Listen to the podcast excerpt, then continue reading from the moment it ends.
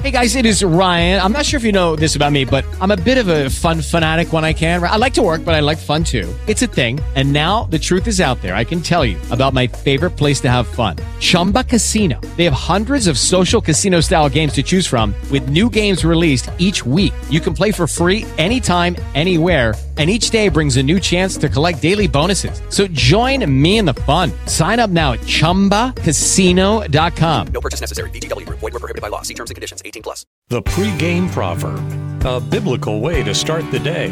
Here's John Rayner. Watching the news can be downright depressing sometimes. It seems like bad things are always seemingly happening to good people. In fact, lots of atheists use this as a talking point. They say things like, if God loves the world, why does he allow so much evil to flourish?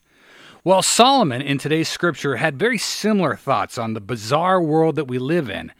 And here we are in Ecclesiastes chapter 7, verse 15. Solomon says, via the Lord, I have seen everything in this meaningless life, including the death of good young people and the long life of wicked people.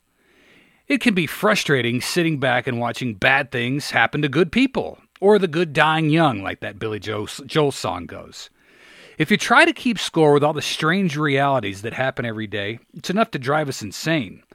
But one unassailable truth is that man is born with original sin. We saw this through the Old Testament narratives with the various kings and the different characters murdering, lying, cheating, and stealing. And that same thing continues to happen today. Sure, we use fancy moralistic philosophies to justify our evil deeds, but what one country does to another today is really no different than the oppression that man has committed since the fall in the Garden of Eden. The only thing that can take that original sin away is Jesus, and God sent him into the world to carry all of our sins on his back and pay for them through his death on the cross.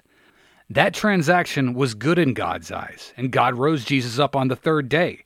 And that reality is corroborated by multiple eyewitness accounts through the different Gospels that we read about in the New Testament Matthew, Mark, Luke, and John. Now, while that may seem far from what today's original verse speaks on, that's what we should focus on rather than trying to pull our hair out like Solomon was when he was attempting to try and figure out why evil people prosper and good people die young. At the end of the day, it's way above our pay grade. The certainty in this life is that it is coming to an end, though. But the next one, that's the one that counts, and that one lasts forever. And the only way to it is through Jesus. Thanks for listening and have a great day. Take care and God bless. The pregame proverb with John Rayner. Look for it on all podcast platforms and have it delivered to your smartphone. The pregame proverb, proud partners of The Bar, the Biblical and Reformed Podcast Network. Hello, it is Ryan, and we could all use an extra bright spot in our day, couldn't we? Just to make up for things like sitting in traffic, doing the dishes, counting your steps, you know, all the mundane stuff. That is why I'm such a big fan of Chumba Casino. Chumba Casino has all your favorite social casino style games that you can play for free anytime, anywhere with daily bonuses. That should brighten your day a little. Actually, a lot. So sign up now at chumbacasino.com. That's ChumbaCasino.com. No purchase necessary. VGW. Void were prohibited by law. See terms and conditions. 18 plus.